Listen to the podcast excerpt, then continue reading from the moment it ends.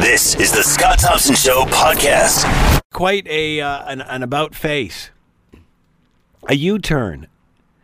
I, I'm thinking most of Ontario is feeling a slight ting of uh, sting of, of whiplash today. After that, uh, Doug Ford, a a video release from the Liberals uh, of him, I guess back in February, talking to some developers, saying that he was going to open up a big chunk of the green belt. All of a sudden, uh, the green belt hit the fan. And uh, he, by the end of the day yesterday, reversed his stance and said, no, we're not going to touch the green belt.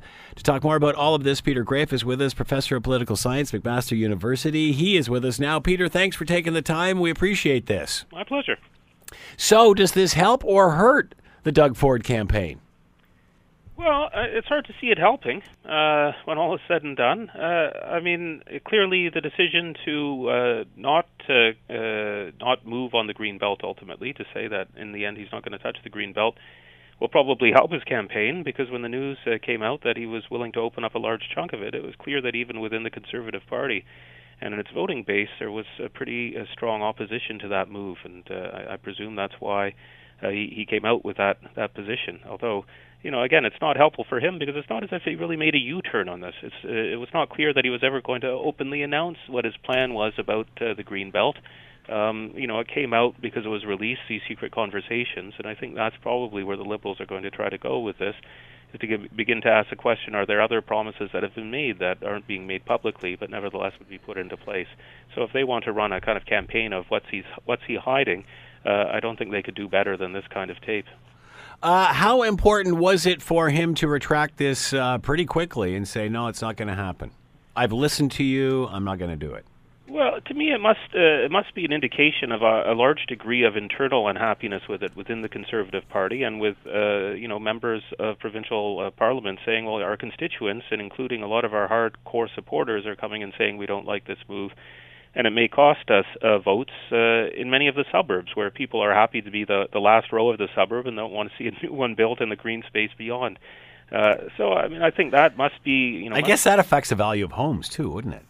Uh, yeah, I mean, everyone likes Yeah. to be the last, uh, the last house in the suburbs, right? Yeah, Because then yeah. Mm-hmm. you're you're on the edge of the the, the fields, and uh, course, more suburbs also mean more cars on the road, and uh, takes longer to get to work into the city. So, uh, you know, it wasn't a, an obvious uh, pleaser uh, for his base, and I I think that's probably why he moved off it so quickly. Because in other situations, if we look at the playbook that his brother used, or you know, other sort of more populist leaders, often when things are unpopular, they simply come out with the next policy and count on people who have forgotten about it, you know, in a few days. But clearly, they felt that this is something that uh, the liberals could really make stick on the government. I mean, not just the policy, but also the fact that he was there talking about it with developers in private, and yet there had been no public discussion of, of his position on it yet.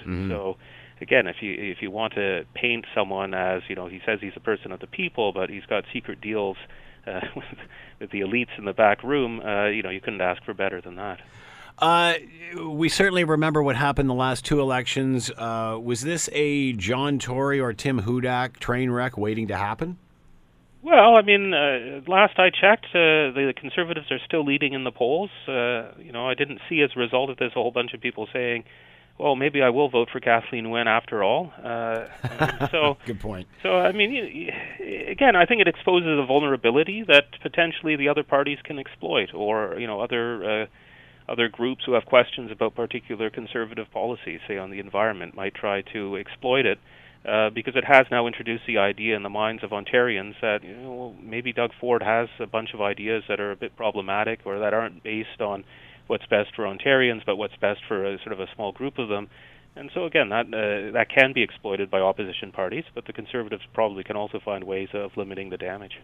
Uh, we've heard that uh, that there's, um, um, I, I- I think the phrase that was put to me, and these are, you know, just rumors from news people talking back and forth, that there is a box full of uh, brown manila envelopes that one will be dropping every week or so prior to the election with these kinds of bombs in them, and and I'm sure that there's lots of available information, like the video we just saw.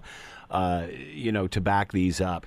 Uh, Will, do you expect these sorts of things to keep rolling out right the way through uh, to the election campaign? And and how does how does the PC stop from doing what Tim Hudak and John Tory did?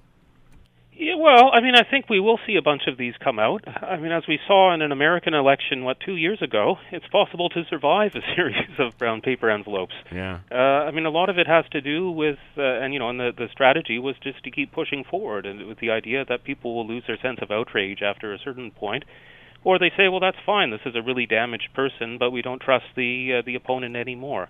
Uh, so I think a lot of it will be based on the capacity of the opposition parties. If they're you know, if they let the the news be led every day by a new scandal, I don't think it actually has a huge impact on uh, the sitting government when they have the time. Sorry, not the sitting government, the, the leading party in the polls, the right. Conservatives.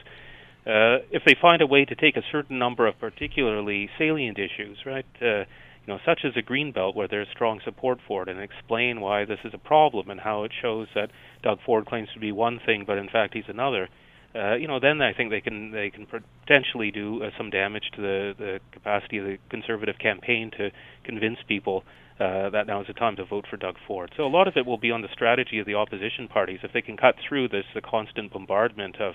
I mean, we've already seen a whole series of unfortunate or problematic things that Doug Ford has said at various times, and mm. I think a lot of people just shrug it off because they already know that about him. Yeah. Uh, I think this was damaging because it, it kind of spoke to something that they didn't know about him. They didn't know that he was planning to you know roll back part of the green belt. They didn't know that he you know was happy to meet with developers and make these kinds of promises that he knew would ingratiate himself with them.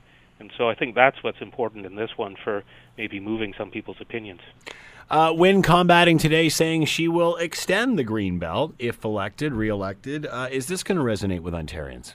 Uh, well, I think it kind of smacks of a certain desperation. Uh, I mean, we've been talking about the green belt for the past couple of years. The government's just done a consultation, and we saw that in Hamilton about whether certain areas should be subtracted or added into the green belt. And hasn't the Wynne government been nibbling away at this anyway? Yeah, so I mean, it strikes me as uh, again a, a campaign that's having a tough time getting traction, and so since uh, the news yesterday was green belt, let's have more of it um, you know, an, an attempt to try and gain uh, some of the media attention and pull it away from uh, the Ford campaign. But again, I, I don't, I don't know if Ontarians were saying they wanted more green belts. I think there's a sort of satisfaction for how successful it's been to date. Um, you know, some people will want more green space or less green space, but I, I don't know if that's really on people's radar as an election issue. Certainly, getting rid of the green belt is a, is a sort of significant departure, and that had people up in arms. Will the flip flop, will Ford's flip flop on the green belt uh, resonate? Will will it, will we be talking about this later on, or will there be something else by then, uh, or is this over because he said, "Nope, never mind, nothing to see here, not going to do it." uh, well, I mean, I think the impact. I mean, is it a flip flop if he never really had a position publicly in the first place? Yeah, good point. You know, and so I think that's where the the potential damage for the conservatives is. Is if, and I could particularly see the liberals trying to cash in on this to make the argument that ultimately he's made all kinds of secret promises, and we know about this Greenbelt one because it got caught on tape. But what are all the other ones? What's his hidden agenda? Uh, so it could be that it's a start of that kind of campaign for the liberals. Uh, but then, you know, the question would be, you know, where do they go from there? I mean, they they tried to make the hidden agenda resonate by saying, well, look, all these things that Tanya Granic Allen said, and he's running with her, or Andrew Lawton in London, you know, some pretty uh, colorful uh, and, uh, expressions on his radio show, and uh, you know, and he chose them personally. You know, what's his secret agenda? But this, this green belt has kind of pushed that uh, line forward, and so uh, I guess the question will be whether the liberals can keep that going by having other examples or other ways of packaging that, uh, you know, that question about Doug Ford that they want to put in people's minds. Uh, NDP Andrea Horwath announcing her platform uh, a few days ago. Is it resonating? Are people listening? Are people looking? I mean, I think Andrea Horwath, uh, you know, in her launch was really to make the case that uh, Kathleen Wynne is done, that uh, she can say things, but people don't believe her anymore. People aren't willing to give her uh, the benefit of the doubt. Uh, and so that if you don't want Doug Ford, you have to choose Andrea Horwath. I mean, that's really going to be the theme of that campaign. I mean, I think it has some resonance. Uh, one sees, you know, again around this greenbelt uh, question when people said, oh, "I'm a lifelong conservative. I can't vote for them this time. I guess I'll have to vote NDP." you can see that there's a, an anti-Wynne uh, sentiment in the electorate that, you know, provided uh, Kathleen Wynne doesn't find a way to get some wind in her sails, you could see Andrea Horwath uh, becoming, if you like, the the other non-Wynne choice. And so, uh, is Horwath resonating? Not... I don't know if it's resonating, but I think the position is there, and there's a there's a credibility that if the campaign dynamics work in the right way, Horwath could have a bit of a breakthrough. Uh, how do we explain the fact that they're still below the Liberals in the polls? Like, I mean, you know, if if, if they're a valuable, uh, viable, sorry, alternative, why aren't they at least outpacing the Liberals? Yeah, I mean the polls have been all over the place. I mean generally uh, below the Liberals and a few polls a bit above them, but the swing in some cases, you know, in some cases they're lightly above the Liberals, in other cases they're well below. I mean, leads me to believe that there's a big uh, number of voters who are trying to figure out who to vote for, who will be the, uh, the non-conservative, if you will. What's the difference between the two parties? Well, that's a good question. I mean, I think you know they do come from different places. The Liberals have always been more of a party of the center. Correct, but where are they now? I think they're probably still in the center. But when it comes time to run in campaigns and elections, they realize that their strategy is to bulldoze the NDP in the first few days of the campaign by saying, no, we'll do everything the NDP would do anyways. So vote for us because we're the effective uh, party in a, you know, in, in, an electoral system that really is built to have two parties. Uh, and so I think that's really how how they've uh, situated themselves. Uh, yeah, I mean the NDP, I think in the current moment distinguishes themselves in saying, well, we're actually not going to be as, uh, if you like, far left as the Liberals on a number of questions, uh, but we may speak to a number of pocketbook issues that seem to be less on the uh, on the Liberal radar around things like, say, auto insurance or uh, hydro rates. Do you think that um, there's been a- a- enough chatter about from Andrea Horwath about what the difference of these parties are because again, Kathleen Wynne just keeps taking the Liberals farther left, farther left, seem to be cutting, we've talked about this many times, cutting the NDP off at the pass. How does how does Andrea Horwath sell this? We're more left than Kathleen Wynne. We'll give you more than Kathleen Wynne gave you. Uh, shouldn't she be spending more emphasis on the fiscal side of this to convince people that she's more responsible? Than Kathleen Wynne.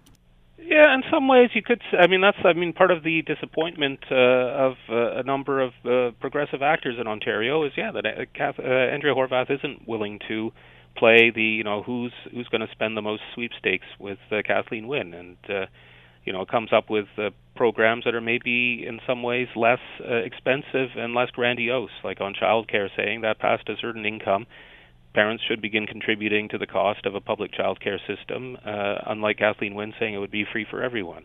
So, I mean, that, you know, has uh, some people criticizing. I think Andrea Horwath's strategy is to say, uh, well, I'm I'm the authentic choice. Kathleen Wynne can make all sorts of promises around right. these things, but she has a a, a track record. Um, I think also, you know, again playing on not just on policy, but saying, you know, who can you trust? Now, I mean, any politician saying "trust me" more than the next one, I, I have kind of limited. uh, uh, but obviously, that plays. I mean, people do uh, make a lot of choices not on policy, but on a sense of the sort of fundamental trustworthiness and the extent to which their idea of what that leader's values are and priorities are aligned with their own. In you know, not in a very specific, detailed policy sense. And I think again, that's where Andrea Horwath is setting up in this campaign. It's it's not about being lefter than Kathleen Wynne. It's about being more authentic uh, or uh, somehow you know a fresh choice rather than a tired old government. Are Ontarios are Ontarians asking how the NDP will pay for it if Kathleen Brown or if Kathleen Wynne is having a hard time paying for it? Yeah, I think there are some questions around that. I mean, the NDP, I think, did put out their platform early with costing around it. Uh, you know, the costing of any political party is always a bit uh, optimistic. Uh, but you know, it's been out there now for what about a month, uh, and there hasn't been sort of a huge chorus of people asking questions about whether this is realistic or that is realistic. So, uh, I mean, I think in a way, Ontarians might want that kind of politics, but none of their parties are, are offering it because we have the Conservatives who, to date, have said they don't really think they'll get to a costed platform before the election. Um, we have the you know the liberals uh, who you know decided at the last minute to run a big deficit rather than balancing the budget. Uh, Doug Ford seems to feel that a big tax cut is more important than balancing the budget. So there's not really a, a, a party of I don't know fiscal conservatism or you know fiscal rectitude where we have to balance the budget every year to kind of set that up as a, a pole in this election.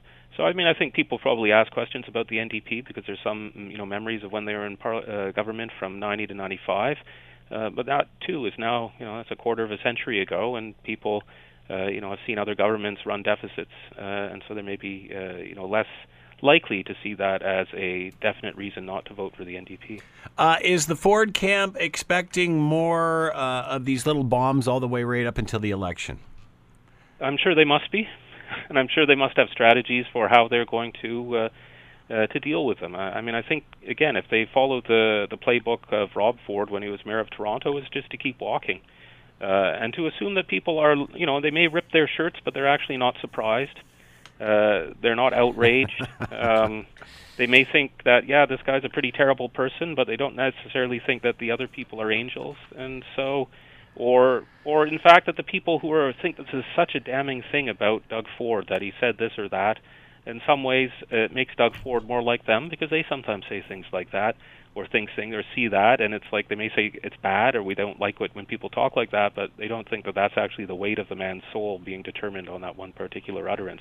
And in a way it turns them against the people who bring that up and they say well are these are these a bunch of people who you know just want everyone to think like them? So it can play for a populist to have these things come up if if they just keep moving forward uh, and if the people who are criticizing them uh, don't understand why it is that they're supported by their base Hmm. uh, and use, then you know they have to speak. It's not just that uh, these things are said or that there's these uh, pieces of evidence. They have to be explained about why it matters to to you, and that you has to be the person who's supporting Doug Ford. In many cases, and I think we saw this with Hillary Clinton, it was more like here's another reason to laugh at Donald Trump rather than oh you're supporting Donald Trump, and do you really want to support this? Is that Yeah. who you are? And uh, without that kind of campaign uh, capacity, uh, these so-called scandals aren't necessarily that devastating.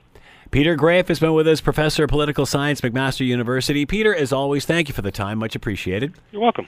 You're listening to The Scott Thompson Show, weekdays from noon to 3 on AM 900 CHML. According to a piece in the National Post, the first three months of 2018, 5,500 asylum seekers were intercepted by the uh, RCMP after crossing the border uh, illegally, uh, claiming uh, instead of, of course, going through uh, conventional channels. To talk more about all of this, Ar- uh, Aris uh, Dag- Daghighian is with us. Eris Degigan is with us, refugee lawyer, Green and Spiegel LLP, immigration law in Toronto. Uh, Eris, thank you so much for taking the time. Sorry to butcher your name that way. Thank you. We much appreciated for uh, your time here.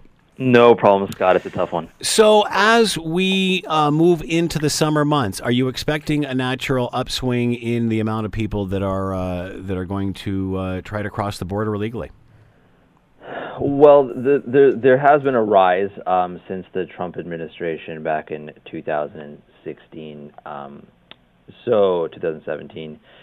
So it's likely going to continue. I don't know if the summer months will contribute to um, a greater amount of crossers than we've seen um, in the last few months, but the, the the trend is expected to continue. Yes. Uh, Government of Canada sent officials down to various states trying to discourage this uh, last year. Did that have any sort of effect? Will we see the same thing this year?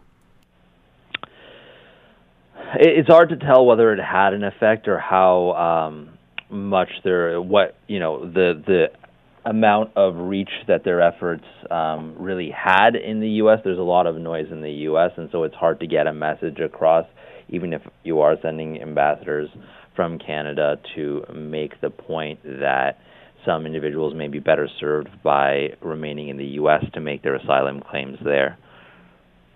Uh, Donald Trump wants uh, Mexican government to do something in order to stop the influx of immigrants coming into uh, the United States from Mexico. We've certainly heard about the caravan and so on and so forth over the last several weeks and such. Is he aware of what's happening, or does he care about what's happening with the northern border? I'm not sure what he's aware of. Um, I know the Canadian government has brought this up um, a number of times with the U.S. authorities. Um, you know, it, it does seem like it's a bit of a double standard um, with respect to how much he cares about um, a wall across the Mexican border, but then um, th- there there's no uh, reciprocal um, policy that they're considering uh, for for Canada's border, which affects us more than it affects them. That said, um, I, I don't believe the, the the uptick in claimants is as large a cause for concern as perhaps the uh, the National Post article you referenced makes it out to be. Um, an allocation of resources from the government would probably be sufficient to deal with it without causing too much um, headache to to the administration of the system. Uh, so, uh, so what are we looking at? Two to four thousand refugees coming in, or asylum seekers, I guess, per month per, through the summer. I mean, the the numbers can vary, um, and and we've historically always had claimants either they come um, from the airport or they come from land borders or they come from irregular border crossings. So we've historically always had hundreds and thousands of claimants or refugee claimants in Canada, tens of thousands of refugee claimants total per year.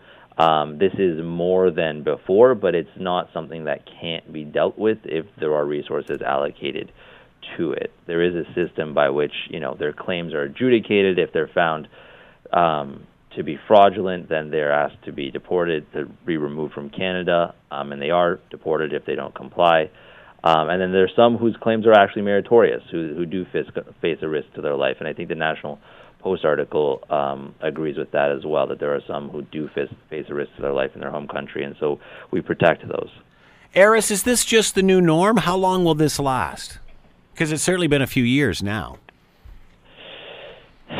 Um, I think it's the norm right now, given the climate of anxiety in the United States. So, would a um, change in a change in politics in the states ease this off? Do you think over time? Right. I think we'd see a regression to the norm if there was a change in the administration in the U.S. or if you know a deal was reached on immigration reform in the U.S., which has been talked about by both parties over there.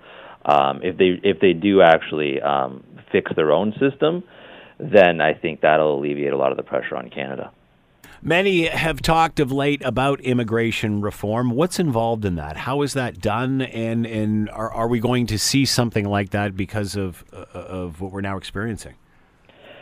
So I can't speak to the U.S. Um, they have um, their their system is significantly more flawed than what we have in Canada. Mm-hmm. Um, in, in Canada the, the, biggest problem right now is that we have major backlogs in the refugee uh, determination system. So people who come here to make a claim are, are actually staying here for two, three, four years before they have their claim heard in some instances, and that's a problem for both sides. It's a problem for them because they're in limbo, and it's a problem for the Canadian government because we have people here um, who you know we haven't determined whether or not their claim has any merit to it. So I, I think the the system is okay the way it is, but it needs more funding and it needs to be um, run more efficiently so that um, we sort the individuals who are arriving in Canada um, more expeditiously.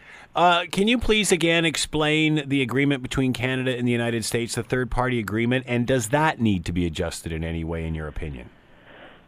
So very briefly, it's a complex agreement. Very briefly, the the premise is that um, if an asylum claimant arrives in either the U.S. or Canada first, then they should be making their claim in that country, and they shouldn't be allowed to go to either the U.S. or Canada instead to make their refugee claim. However, the big caveat is that it only applies to people at a um, physical border crossing. Mm-hmm. Um, it doesn't apply to the people who are coming in irregularly through um, other channels. So once they're in Canada, then they're Canada's responsibility under the agreement.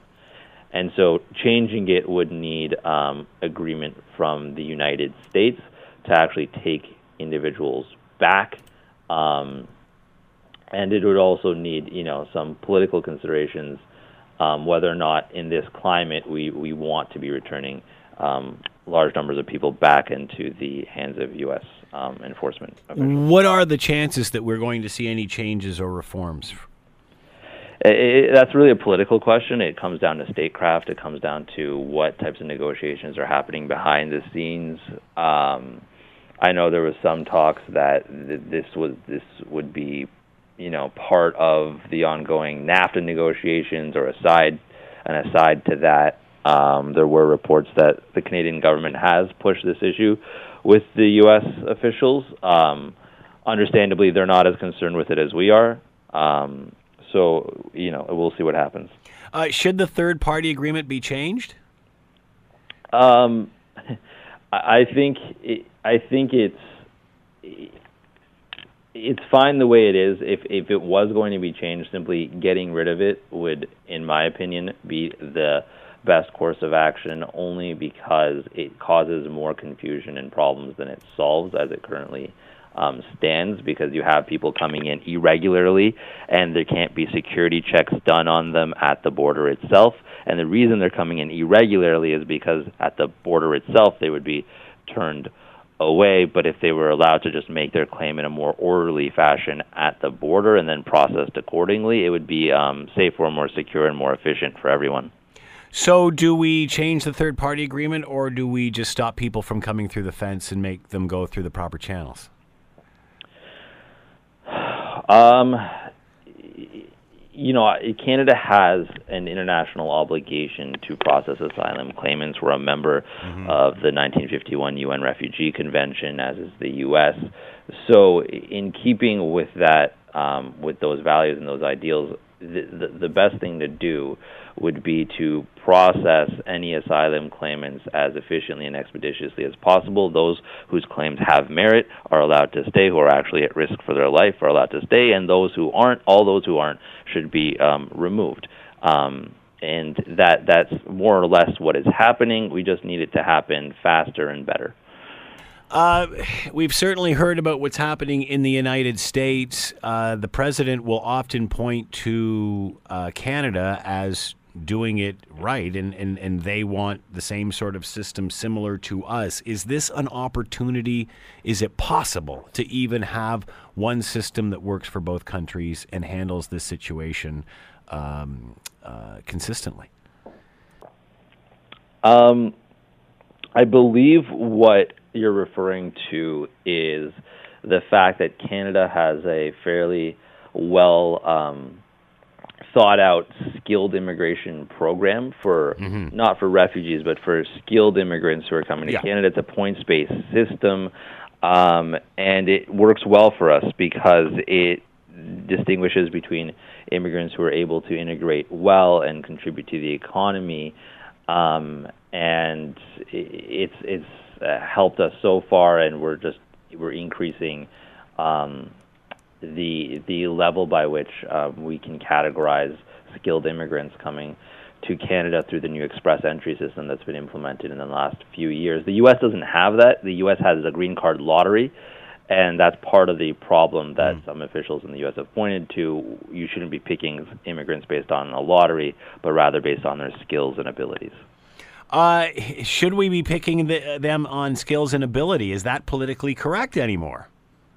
Um, well, it's what we do. It's what we've done for quite some time. We have a new system in place, a ranked points-based system, but it's essentially uh, very much along the lines of what we have had in the past. Um, I don't think it's not politically correct. I don't think there's anything wrong with it. It makes sense that given the volume of individuals who want to immigrate to Canada, that we would um, categorize them by how skilled they are, their language abilities, their education abilities, and how well they'll integrate and contribute to Canada once they arrive. That's absolutely fine. But that's a separate question from asylum claimants whose, mm. whose lives might be at risk, and that's a different category. And those are people that we should still be looking to protect if we can. Uh, so, are you expecting another summer like last summer? Uh, no one knows, but you know, given that nothing much has changed in the U.S., I mean, it, it, this was all the, the change in administration was more recent last summer, so it could be that we'll see a bit of an ebb um, in in the number of claimants, but it's really hard to tell. Um, and again, that's why greater resources are, re- are, required to be allocated to this issue. Do we have any numbers yet of how many that have come through this way? How many have been processed? How many get to stay? How many? And, and what happens? Where do they, if they're asked to leave, where do they go then? Do they go back to the United States? No, so they would be removed to their country of so, origin. Yeah. The U.S. wouldn't take them back, um, and that's not where we would send them. Um, anyway, it's it, any. But still, it's got to be better to send them to to the United States than perhaps someplace worse, as in their home country. Um, it would be for them, perhaps, but that's not um, part of the deal. So yeah. when they, when they make their claim, the risk is that we will adjudicate your claim. If we believe it has merit, then you get to stay, and if not, then you will be deported to your country of origin, and that's the um, risk they accept when they make their claim. How many do we think are coming through the fence but not even going through the legal process and just uh, living under the radar in Canada? So that's a good question, and I think the percentages. We don't. I don't have statistics, and I don't know if IRCC even has statistics on that. Um, but I, th- you know, traditionally it's very low. Most people who are coming here are coming to in order to obtain um, a regularized status. Right. They, a lot of them are coming from the U.S. where they were already without status. So if they just wanted to remain without status, they would have stayed there. What they want is to, you know, actually, you know, have the ability to work, to live legally, to to um, become a regular part of uh, Canadian society. So it wouldn't make sense for them not to um, make their claim and uh, attempt to regularize their status here. So, if you're the government of Canada, what do you do here? Allocate greater resources to processing these claims as efficiently and expeditiously as possible. That includes security and background checks. That incurs, uh, includes safe any safety concerns that they might have. Um, I know that's a primary consideration that the public has with so many entrants. Um, and then also uh, adjudicating their claims. Do they actually face a risk? And if yes, then we should protect them. And if not, then they should be removed back to their country of origin. And the faster we do that, the better it is for our resources and for them as well. What was the purpose of and how effective was the Canadian government sending officials to the U.S. to talk to these communities? Uh, do you think they will do that again? And does it does it resonate? So the purpose, and I can't speak for the government, but I, I believe the purpose was to notify them of the, the fact, as we were speaking about, that they their claim in Canada is not guaranteed um, despite you know some misconceptions, even even here in Canada, some misconceptions that the public may have. The refugee system in Canada is very strict. There are very narrow grounds upon which someone may be granted refugee protection. There's a full hearing. Um, there's documentation required that they have to submit to prove their claim that they are actually at risk in their home country. And if they're denied, then they have to know that they will be deported back to their country of origin, not just back to the U.S. And I think that's what the Canadian officials were probably trying to warn them of. Uh, do you has has the nation settled down about this? Is this going to be as big a story as it was last summer? Do you think? Yeah, uh, I mean it's tough to tell. It's uh, the media is your industry, not mine. Um, it, it's you know if if the numbers stay the same or lower, then I don't know if it's going to be as um, big of a continued story. But if they do increase in the summer, we might see more um, uh, articles about this. Um, also, the the opposition parties have made, um, or the opposition conservatives have made, um, a lot of hay about these arrivals because I think they think it's a good um, political sticking point. Um, and it really it isn't something that should be politicized because it's not the fault of this government or anyone in particular. As we said, the climate in the U.S. is what's contributed to um, a greater influx of refugee claimants. The only thing that the government should be doing is processing and dealing with them faster and better. Was this an issue, Aris, before the Trump years? Like I said, historically we've always had refugee claimants coming um, through either at the airport. Yeah, but I mean through this way, through through holes. Yeah, we've always had irregular border crossings, just mm-hmm. not as many. Right. So we've had hundreds of year, hundreds per year. Right. It's just not as many as we do now. Right. Aris Daghighian has been with us, refugee lawyer, Green and Spiegel LLP. Aris, thanks so much for the time and insight. Much appreciated. No problem. Thanks for having me. You're listening to The Scott Thompson Show, weekdays from noon to 3 on AM 900 CHML. According to a report released by the Ontario Trial Lawyers Association, Ontario drivers may have overpaid as much as $5 billion on auto insurance premiums. To talk more about all of this, Claire Wilkinson is with us, president of the Ontario Trial Lawyers Association, and with us now. Claire, thanks for taking the time to join us. We appreciate this. Happy to join you. Uh, I remember it wasn't that long ago. The NDP made a promise uh, that if they were elected, they were going to cut insurance rates by like 15%. And then the Liberals uh, stole that idea too from them. And, you know, apparently, if elected, we were going to see a reduction in rates. Uh, the number 15% was, I believe, being thrown around. So, how can we go from getting a savings of 15% to being overpay, overpaying for our premiums by like $5 billion? Well, that's an excellent question that deserves to be answered. One of the things that we've been calling for is greater transparency on the part of the insurance industry. Right now, they are not required to publicly disclose their profits. I don't know, you don't know, the government doesn't know. And so we know that they're making a lot of money, and the report that was commissioned confirms that, but uh, we don't know how much. And so that's a, a, really big issue. And we first had Dr. Lazar uh, do research back in 2015. And he concluded at that time that there was a lot of profit in the auto insurance industry in Ontario and that premiums could come down. And since that time, the government has enacted legislation which takes more rights away from injured people. So since those rights have been taken mm. away, that means that the insurance companies are keeping even more money and making even greater profit. So it didn't surprise me at all the profit numbers have been going up. So is this about premiums and the amount they have gone up or the amount profits have gone up and premiums haven't gone down? It's both of those things, and it's also the fact that rights have been taken away from injured people and benefits have been taken away from injured people. And so when people get in a car crash and they come to my office, and I tell them how much their rights have been eroded, they're absolutely shocked. So when the government wanted to reduce premiums, instead of looking harder at the profits being earned by the insurance industry, instead, since 2010, there have been 17 different cuts that have taken place to reduce the benefits and rights of injured people. So people might have been happy that efforts were being made to reduce their premiums. What they may not have realized they lost coverage. The people that are paying the price for it are the people that get injured. Yeah. Um, so, uh, but I thought the re- the reduction in coverage was to pay for some sort of savings, or uh, the way I think they positioned it was now you have choice. You can either buy this this policy or a B policy or C policy. Um, this was all supposed to uh, reduce rates, but that hasn't happened. How come? Uh, well, I don't have the answer to that either, once again, because we're not given access to their profit numbers. But I'm glad you raised the optional benefits. That's what they're called. I do recommend people buy them. It's an additional premium that gives you a greater level of coverage. But the thing is, before 2010, you didn't have to pay those extra premiums. You, you, just got the coverage as part of the standard auto policy.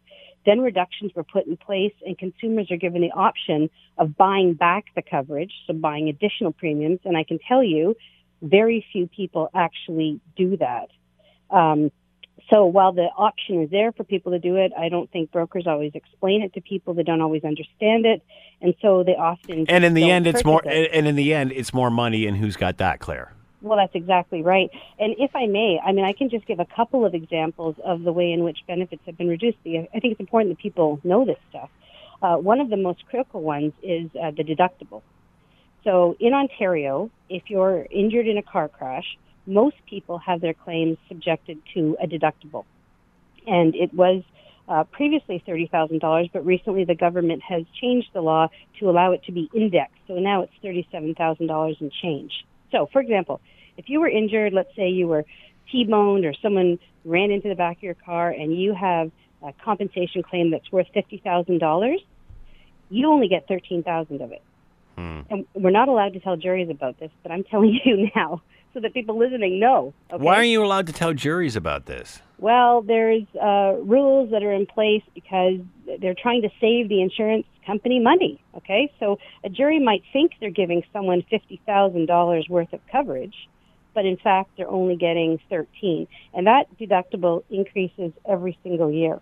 And so my clients come into my office and say, "Well, who gets the thirty-seven thousand dollars?" I said, "The insurance company of the driver that hurt you." And they say, "Why?" That's not fair. I say, you're right, it's not fair, but that is what the law is right now. People need to know about it. And that's just one example. Um, another one I, I'll share with you is that 75% of people who are injured in car crashes in Ontario have a maximum of $3,500 for medical benefits. Hmm. So before the, the coverages were changed, you used to have up to a million dollars. That has now been reduced to $3,500 for 75% of the people. How do you go from a million dollars to 3500 Well, that's another excellent question. That's what the government did.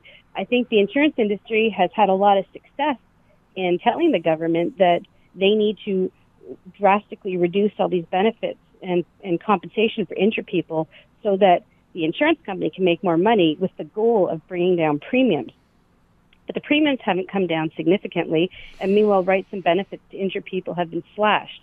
So that business of the thirty. You know, we would have been we would have been better, Claire, to leave the prices where they are and stay covered. Well, I would have argued that, but I mean, the point with this report is that there's so much profit in the system, there's enough to bring down premiums and restore benefits. Yeah. Uh, any idea how much the average person who, um, again, average driver, average uh, driving record, and then all of a sudden the new policy comes in, they've lost coverage because of these adjustments. Now they want to go back to what they had the year before. How much extra is it costing the average uh, person who, who, who's purchasing insurance to keep up with what they had the year before? All right, so you're talking about the purchase of the optional benefit? Yeah. Okay, so there's different benefits that are available, and each one has a different premium that attaches to it. So I, I couldn't I couldn't say to you for sure what it is, but this Right. is what I can tell you. Um, I think for me, it cost me an extra forty dollars on my premium. So per, per year. yeah, Yeah. So it, it's it's it is not a dramatically increased number, and I do recommend that people talk seriously with their brokers or insurance companies, especially in the area area of medical and rehabilitation and attendant care coverage, because those are the ones when you know thirty five hundred dollars. If you've gone to physiotherapy for anything, you know Yeah. that doesn't last very long. Yeah, yeah. So that's an area where you can buy up your coverage back to higher levels. But we still have to remember that before 2010, you didn't have to pay those extra premiums, and there still is all this profit in the system. So, you know, people need to look at the insurance company profits, and this is why we need transparency. It's, it's incredible to me that insurance companies in Ontario are not required to disclose their profits. Auto insurance is mandatory. If you drive a car, you have to buy auto insurance, mm-hmm. and it's regulated by the government. And yet, even the government doesn't know what the true profit is of the industry. And that's why we had to hire a professor of economics to try and figure it out, because it's not readily available to the public. It seems that every time government tries to interfere with this, they end up making it worse. Is that accurate? I would agree with that. This system has been tinkered with, and every time it gets tinkered with, benefits and rights of injured people get reduced. And it's complex, and not everyone understands it until they've been injured. And then they come into my office, and it's my job to deliver the unhappy news to them about all the rights and things they can't claim for because the government has taken that away to save money for the insurance industry. So we need to have this whole this whole process completely overhauled. We need to start again. This system is dysfunctional and broken. Why need- did why did the government take that coverage or allow the insurance companies to take that coverage away? The idea was to bring down the price of premiums by giving us less. Correct. But people, uh, and you know, you're asking excellent questions, Scott, because I don't have. An I try, you know. I try. I don't know why the government has allowed this to happen. It's outrageous, in my view. Um, like have- what's in it for the government? Well, the government cares about premiums because that's what the taxpayers care about.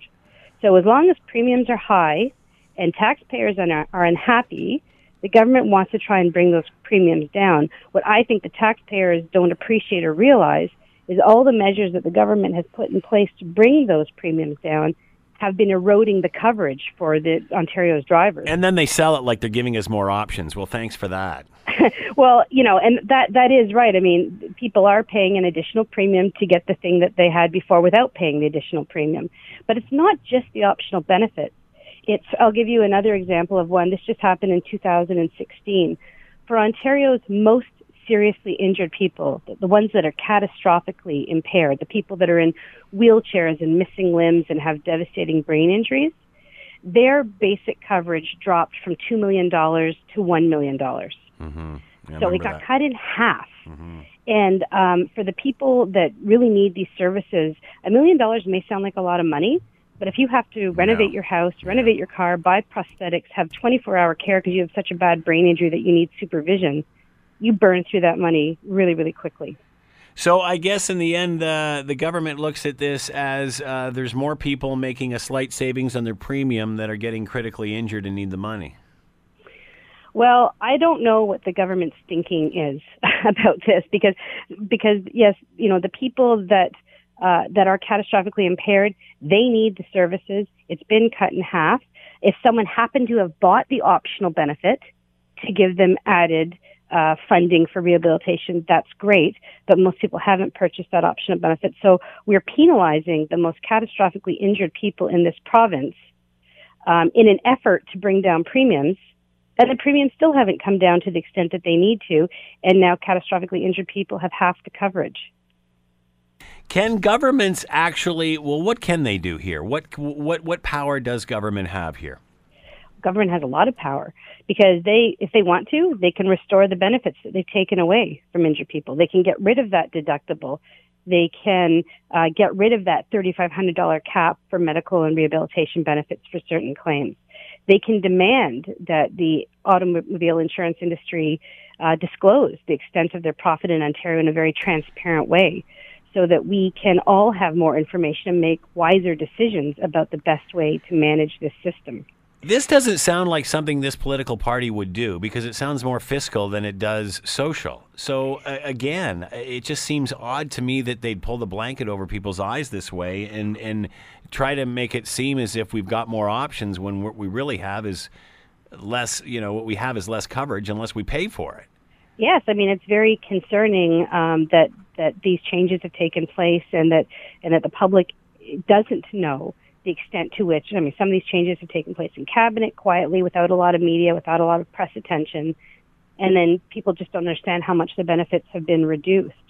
So what we have to do is look back to the key issue here, which is that there is a lot of profit out there when we talk about five to seven billion dollars overcharging for the past five years. There's money there to reduce premiums and restore benefits. Uh, what, I'm playing devil's advocate here, Claire. What about those that say, "Well, you're the president of the Ontario Trial Trial Lawyers Association, and why would we believe you as opposed to the insurance companies?" Well, our job is to represent uh, injured people. We give a voice to those who can't speak for themselves, and we stand up for those who can't stand up for themselves. And sometimes we are the only thing that stands between our injured clients and financial ruin. The insurance industry is a very well financed foe so when injured people are trying to fight for their rights and their benefits with an insurance company, uh, they have to get a personal injury lawyer to help them because it's too daunting and too complicated to try and do it on their own. You know, what should be happening, especially when we're talking about people putting forward claims for their own benefits with, you know, through their own insurance company, they shouldn't have to hire lawyers to fight these things. Valid claims should be approved, but that's not what's happening even if a treatment provider says that a, says that an injured person needs a certain level of treatment, oftentimes the insurance company doesn't just accept that opinion and sends the person on to an assessment with their own doctor. These these independent they're called independent medical assessments often uh, come up with conclusions that predictably favor the insurance company and not the injured person. And in fact, there was a, a report done by David Marshall at the request of the government last year, and he he looked at data from 2013 and said that year 347 million dollars was spent on insurer assessments. So when you talk about what kind of factors might be driving up costs in the system, well, unnecessary medical assessments of injured people is a huge factor because you already have treating doctors who have been working with their patients and are recommending certain treatment. And often those opinions just aren't accepted and the insurance companies send people off for second opinions and the second opinion says, nah, you don't need the treatment. And all of that costs millions of dollars. Uh, the finance minister, Charles Sousa, says that the province has taken steps to increase consumer protection and combat fraud and ensure those that get injured in an accident get the care that they need. Is fraud an excuse in here? Well, it sounds. I mean, I've heard about this fraud. I've never seen statistics to to you know back up uh, you know, any reliable data about what fraud is out there. So the word fraud gets bandied about, but we don't have very much information about the extent of that. And secondly, even if there is fraud in the system, according to this report, there's like in 2016 there was 1.5 billion dollars of profit. So even if fraud exists, there's giant profit being reached anyway, in spite of whatever fraud might be there. Why I, I, remember when this came out, and I remember looking at my policy and trying to make head nor tail of what the heck it was and what the heck was going on, um, and and it got a bit of attention back then. Uh, why isn't this resonating with people? I think what's happening is, for one thing, it's complex. So I mentioned a couple examples today, but you know I told you there were 17 cuts. If you asked me to go through each of them, I would but a lot of it, unless you understand how the system works, would be hard to understand in first instance. So it's complex. Secondly, people don't believe they're going to be injured. Nobody wakes up one morning and thinks, "Oh yeah, I'm likely to be in a car crash today." And so oftentimes people don't pay, pay particular attention, concern themselves with it, worry about it, think it's somebody else's problem because it hasn't happened to them. That's human nature. Once it happens to you or someone that you care about, that's when people get incensed about what's going on. But by that point, you know, it's too late because the law is already in place that hurts injured people. Do people just think, well, I'll sue the other person? Well, people might think that. I mean, I think it would be reasonable for people to think that if somebody else causes them injury in a car crash, that they will be compensated and taken care of and made whole. That's a reasonable assumption, mm-hmm. But that is not what happens because I've already explained to you about the deductible, for example, Yeah. the $37,000 that people don't know about that does not get paid to them. It stays with the insurance company of the driver that hit you. Wow. Where do you think this is going from here, Claire? I think Does that this does this become an election issue?